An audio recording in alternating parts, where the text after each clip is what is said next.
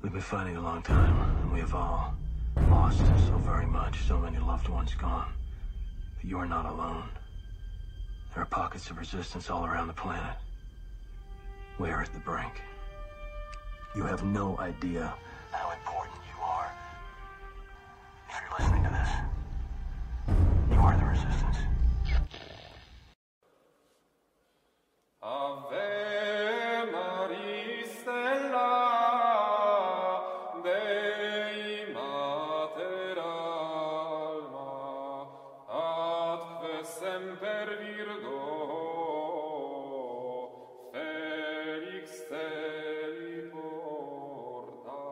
Mike.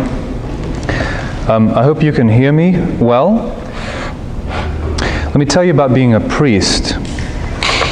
Somebody once told me that a priest can do the bare minimum or he can do more if he likes. And I decided that every time I would celebrate the Holy Mysteries, I would give was a plaque in my sacristy growing up. Remember, O priest, that this is your first Mass, your last Mass, and your only Mass when the priest would go in for, for the celebration. And the point was do it, do it well.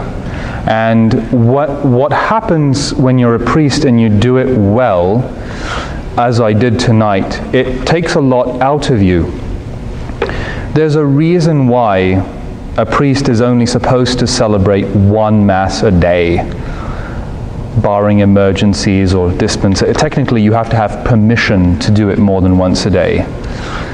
So I am exhausted, and my voice is exhausted because I don't like to mumble the sacred mysteries. I don't want to see myself in heaven mumbling to God. Uh, I also don't want my students at the middle school to see me mumbling because that doesn't inspire them. I know. I learned a long time ago that you have to be authentic or you just don't do it at all. so, please bear with me as I constantly clear my throat. I'm an asthmatic since childhood. I will try to project without shouting, and I'll channel my inner Anthony Hopkins, who's a wonderful Welsh actor. Um, you have probably heard many talks about the life of Blessed Karl. And those talks probably will go through this is when he was born, this is what he did, this is where he lived, this is why he did it, this is where he died. Going to repeat that. Instead, in fact, I have no script. Th- This is a book I'll get to later. I have no script. What I decided to do, uh, you see, um, apart from asthma, um, our Lord has deigned in His providence to make me suffer from bouts of insomnia. And He wakes me up in the middle of the night, usually around the three o'clock hour. And I used to get frustrated with the inability to sleep until I decided to do something actually constructive. You can Netflix. Hmm. and I did. I did. I watched Netflix, and then I realized that it was full of garbage. And then I decided to do something even more constructive. And I called upon the Benedictine traditions that, formu- that founded my continent. At least another one here I know has come from the continent from which I myself hail. And I remembered how they would wake up in the middle of the night, unwillingly perhaps, to pray. Of course, the psalm, one of the psalms writes, uh, well, more than one of the psalms. One of the psalms writes that, um, I forget the exact word, you can tell I'm a Catholic. Um, on my bed I muse upon you throughout the night. So I started musing upon God throughout the night. I would have a, either a rosary or a, a, a prayer rope. If you, this is um, as a Byzantine rite priest. Uh, this is the Jesus prayer rope, and you just keep going. There's no stopping. Um, and I'd have that by my bedside, and I would keep praying. And eventually, I started praying the Psalms, like a good Benedictine, even though I'm not. And I did that last night. I woke up again at about three o'clock and I decided I haven't prepared anything of what I'm going to tell those people tomorrow. So, Lord, you tell me what you want me to say. And the only thing that came to my mind was the final chapter of his life. And I'll explain to you why I have a connection. I have a, a direct physical connection with the final chapter of his life. Uh, as you heard Mike say, my father was born in the land known as, well, in, in the anglicized word, Galicia or Galicia, not Spain. Uh, there's another Galicia, which is now in western Ukraine, but it wasn't always. In fact, in my father's generation, my father was older when I was born. He was 63 when I was born. So, just to give you an idea of, um, we think he was 63. We have no records. Why? Because of the war and the displaced person. So, we think more or less he was 63. But in his generation, his family, in that house where they, where they were born and when they grew up, they lived in five countries without moving house. Because, of course, you know the borders were constantly changing. So, it was the Austro Hungarian Empire when my grandfather and father, when I, I, would hear all these stories in my childhood, um, my grandfather fought for the Allies. Sorry if any of you had ancestors on the other side. More or less what you had to do. My grandfather fought for the Kaiser, or the, um, the Holy Roman Emperor, the, the Holy Roman Emperor, I should say. My father was born, we believe, in 1921.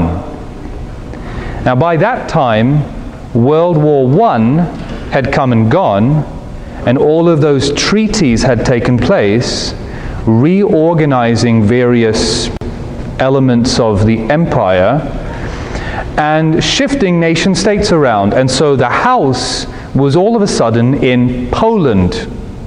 So if you look at my father's passport, it says place of birth Poland.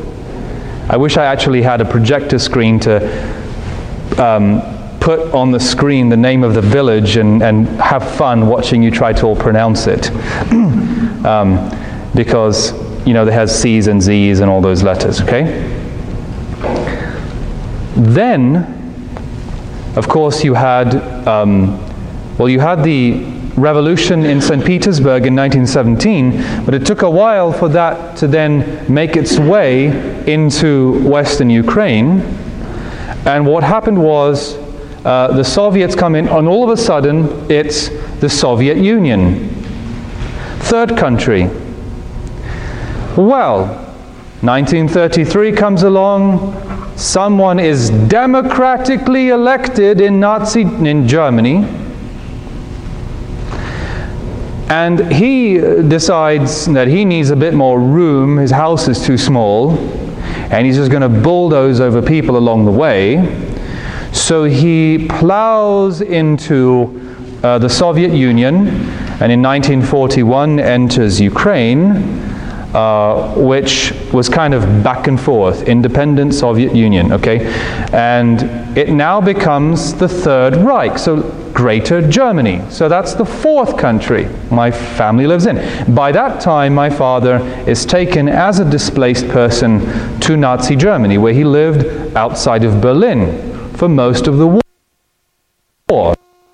Then Of course, the decades later, the Soviet Union collapses, and now we're in independent Ukraine again, the fifth country. Okay.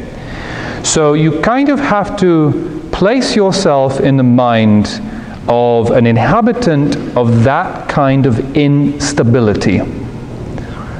You don't know what's coming. One minute it's the Russians, next minute it's the Germans, and oops, the Russians are back again. And if that's not, then you have like hundreds of years of history of Genghis Khan, the Turks, more Russians, Poles. Yeah, big, big fighting between the two. So that's your legacy. And it's really hard to describe that kind of instability to Americans and many Westernish Europeans, but it's a little more close. And the reason it's hard to do that is because The United States, sure, it's not been perfectly stable, but it's not been like that. I mean, perhaps you can go back 100 years and you could look at certain parts of this country where Nueva España and the French and the English were vying for various territories, but that seems a long time ago. So, oftentimes, when I speak to my students, they have zero idea of what political instability really is, and, if I may say, what it really let me tell you one, one example of suffering amongst my, my, and I do love my students. Please do not take this as in any way. I love them, but it's, it's interesting to watch them. It's interesting to observe them. Okay? Uh, perhaps the greatest suffering I encountered before COVID was there was a time at the school when Snapchat was down for two hours. And people shook and they thrashed and they moaned and grumbled. So the world has changed. The world has changed. Now, my own physical connection to Karl comes in two parts. At the very beginning, my grandfather was born in the Austro Hungarian Empire, and my father was no, my father was not, that we know of. I, I believe 1921 was when he was born. Blessed Carl was attached to my father's side of the family. Now, the, Habs, the Habsburgs had an enormous task because what happens when you have a large territory with different people? You have to somehow manage all of those people and unite them. So, in the empire, you had, I mean, they were Catholics, okay, so, but they were Latin Rite. Now, our faithful belonging to uh, the Eastern Rite, completely different.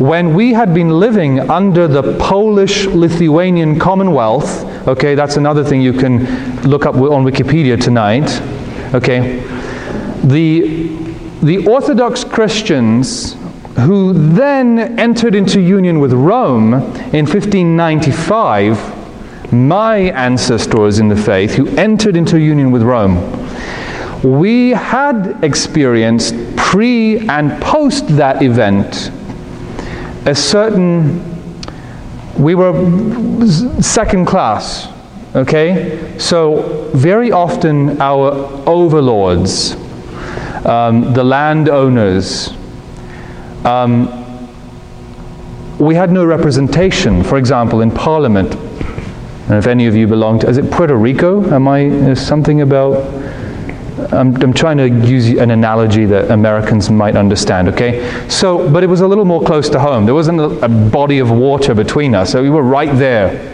you know.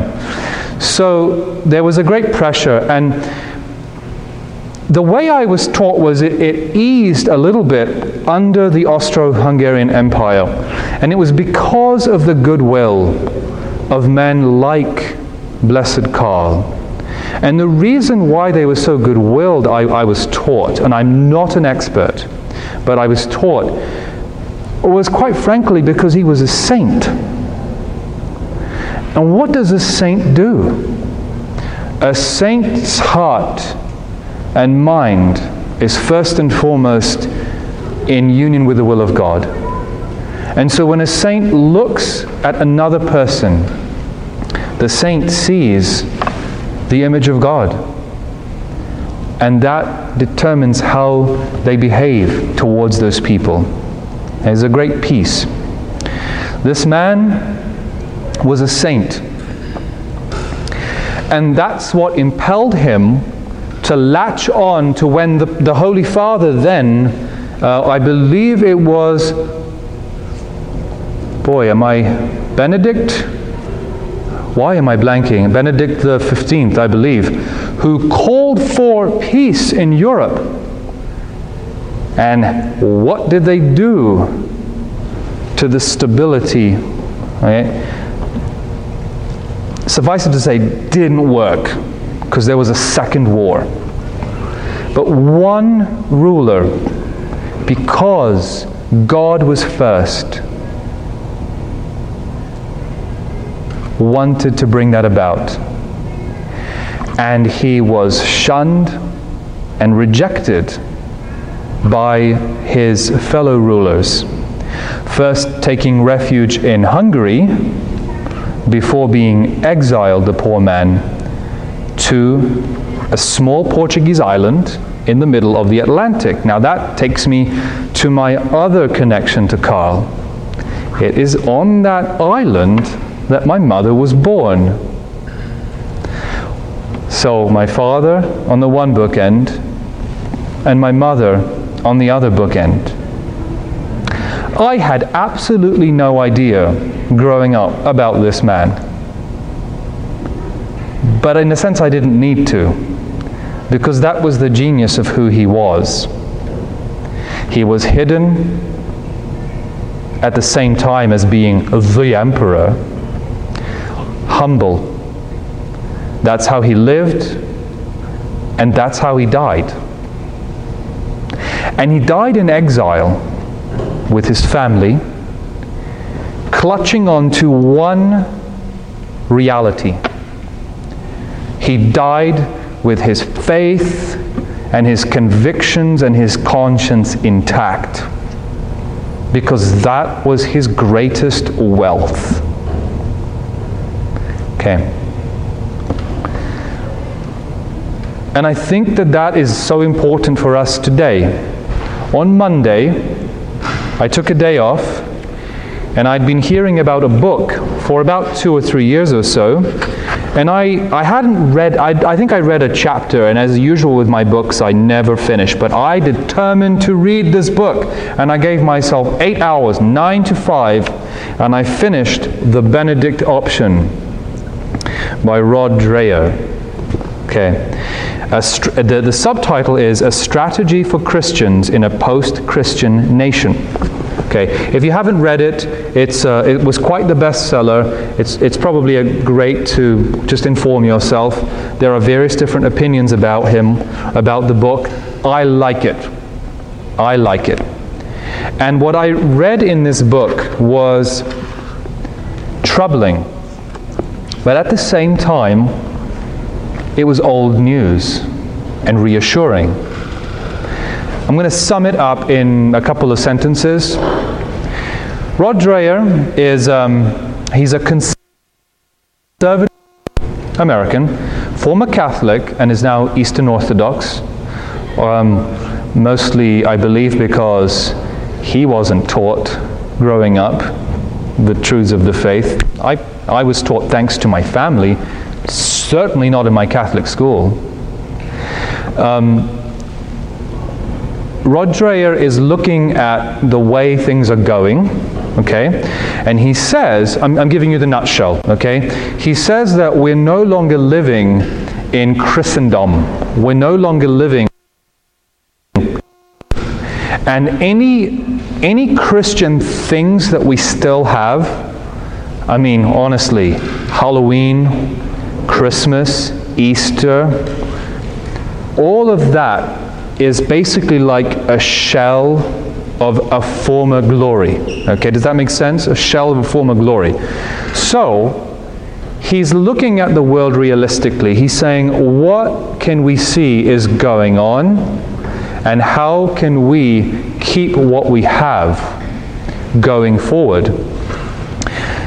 Um, and so, the first part of the book, he kind of talks about all the how we got here and all the doom and gloom evidence. And the second half of the book, okay, um, there's a middle section where he talks about the Benedictine monks of Norcia. You may know of them. I know uh, Father Cassian was here in Charlotte a few years ago. And he looks at what the Benedictine way, the monastic way that formed my continent, how they are doing it. And he gives some practical examples in the second half of the book of what we can do going forward. Okay, I'm not going to tell you what to do. I'm simply going to say that when I woke up this morning and I prayed, I felt God was telling me, Are you okay with the fact that you could end up in exile with nothing like Blessed Karl? That everything you have worked for in your entire life would all be taken away from you. Are you okay with that? And of course, the answer is no, because I'm not a saint like he was. But I can see God is trying to start to prepare me. As they say somewhere in the States, He's fixing to get ready to red me up, Pennsylvanians. He's redding up my soul for something that's coming. And someone, before I was ordained a priest, a priest told me, actually, he was a priest of the Fraternity of St. Peter in England. I remember. He told me, This is how you know you'll be ready to be a priest. And I was expecting, oh man, he's he have this virtue and that virtue. And he said very simply, he said, what if God appeared to you right now and said that in your entire priesthood you would convert one person? Would you still do it? And he said, if the answer is no, you are not ready. So I remember that story eventually I entered the seminary and I told another priest this story. Ah, yes, he said this. And the priest looked at me directly and said, What if God appeared to you and said that that one person was you? Would you still do it? The answer is yes. Let me give you a personal testimony of how I live this every day. I think I can probably tell you in one sentence and you'll get it. I'm a middle school chaplain.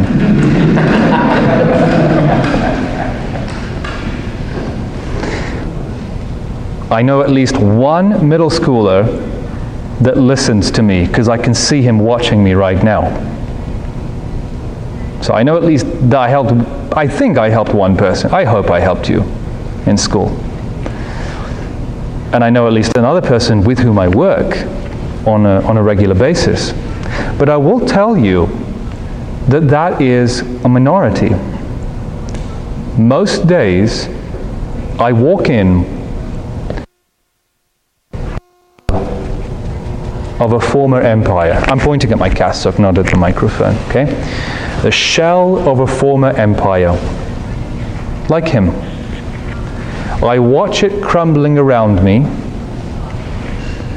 and I walk in and I say, Kids, we're going to Mass.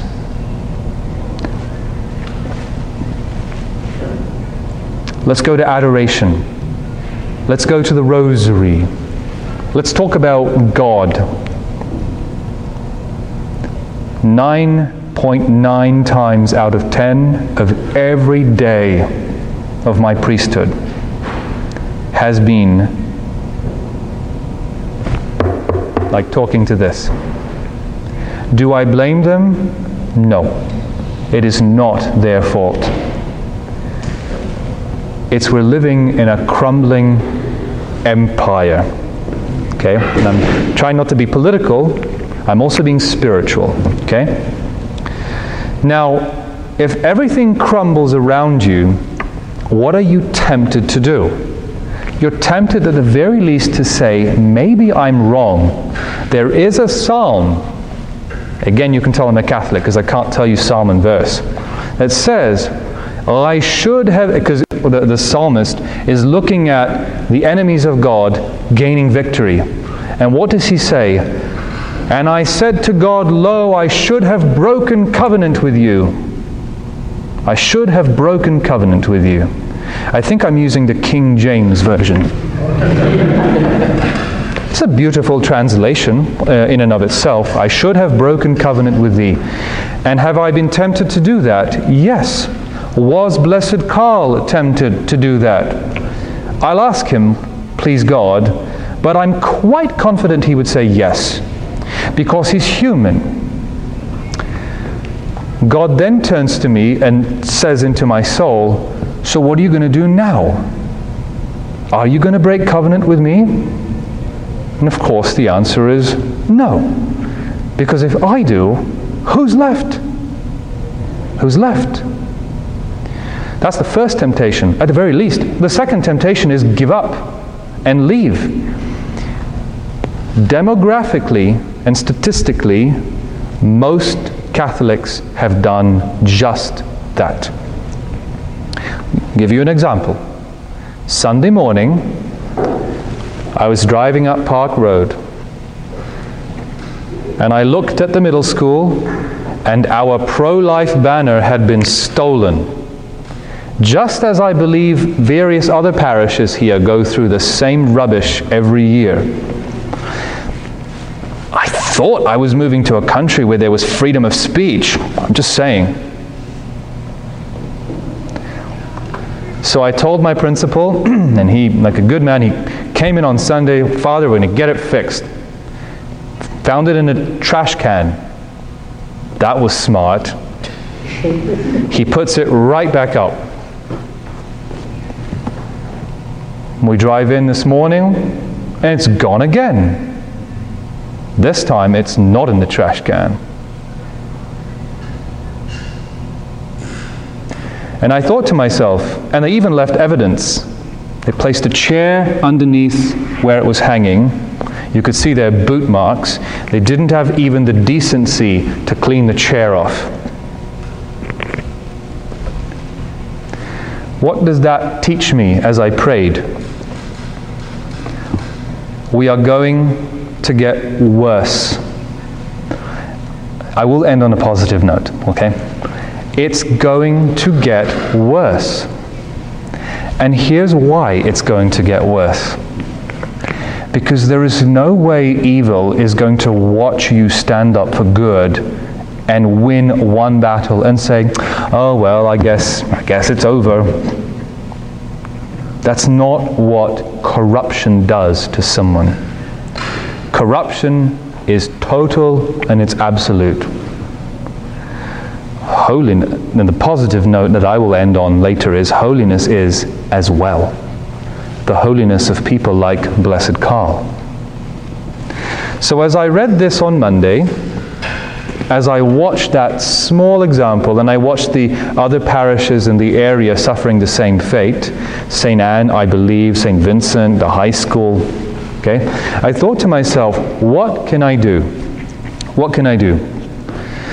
And you honestly, you want to know what my honest answer was? I want to run off to a monastery and just pray the office all day long and ignore it. And of course, my other side, my Dominican side, was like, no, preach on the street corners. And do.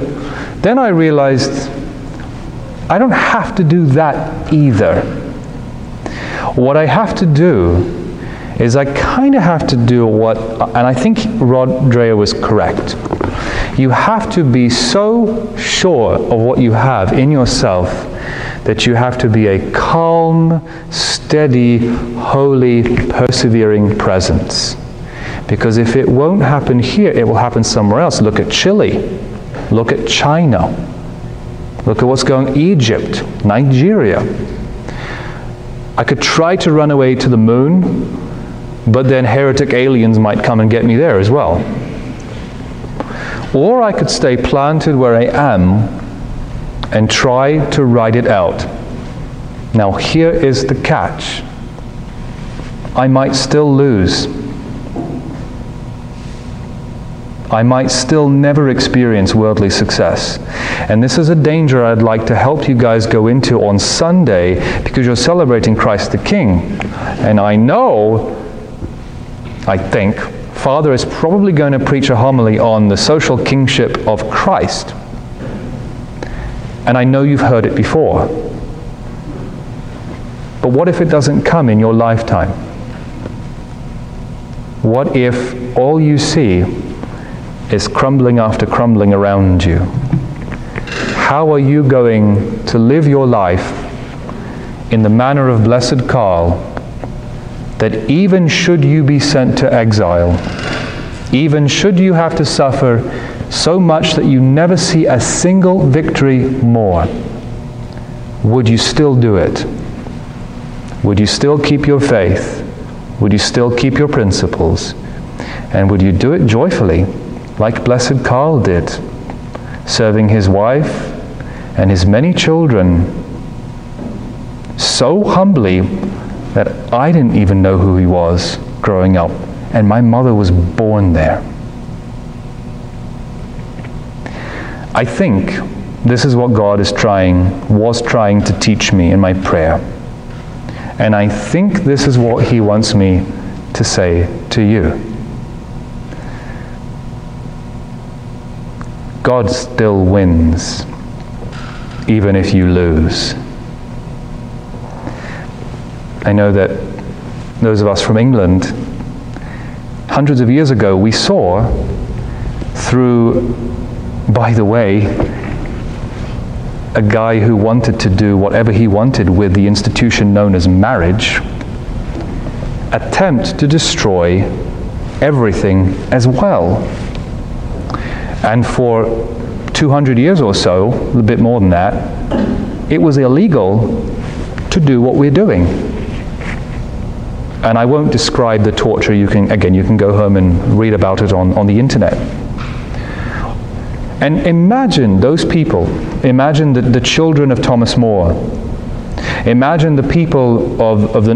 Have you ever read like Eamon Duffy's The Stripping of the Altars? Imagine those run of the mill Catholics watching everything be stripped away from them by a megalomaniac who simply couldn't keep it together.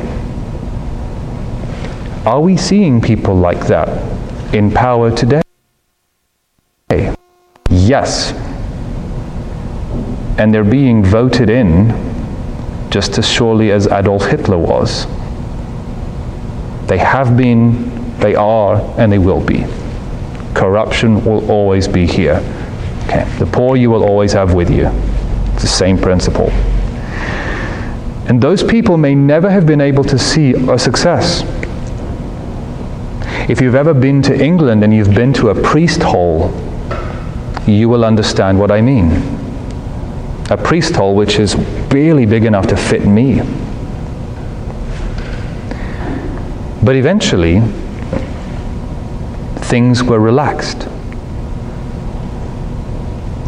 And then they became difficult again. Right now, it's very difficult over there. It's a bit more difficult than here.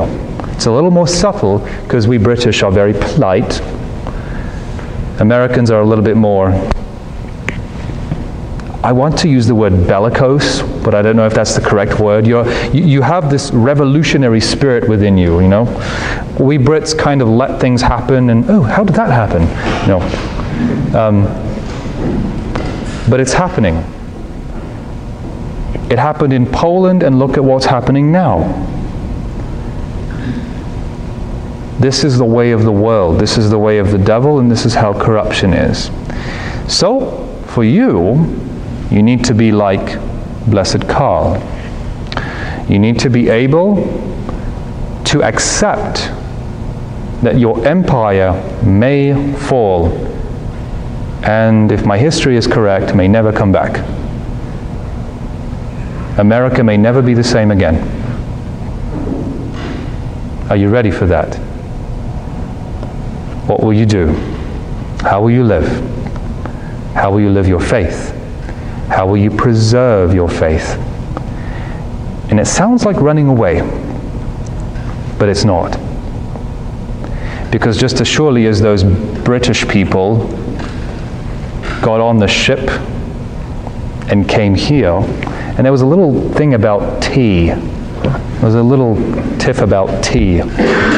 I mean, I don't understand personally. It's to us it was a bit of a rebellion, if you. but what was founded thereafter was probably something they never imagined. So don't let the crumbling discourage you. The way of Christ is precisely to die. The way of Christ is precisely to be humble. The way of Christ was not for his empire to survive. The way of Christ was for him who in himself embodied his empire to teach us the true meaning of what his empire stood for, or what he stood for. Now, isn't that good? This is the message of Blessed Karl. I haven't prepared anything. If I've said anything good to you tonight, it's come from God. If I've said something bad, it's come from me. So let's give thanks to Almighty God for the gift of Blessed Karl, for the gift of our faith, and for the gift of humility. Let's ask Him to ready us for anything that comes, to do that with joy. Heavenly Father, I, your unworthy priest, ask you to strengthen these faithful and their families.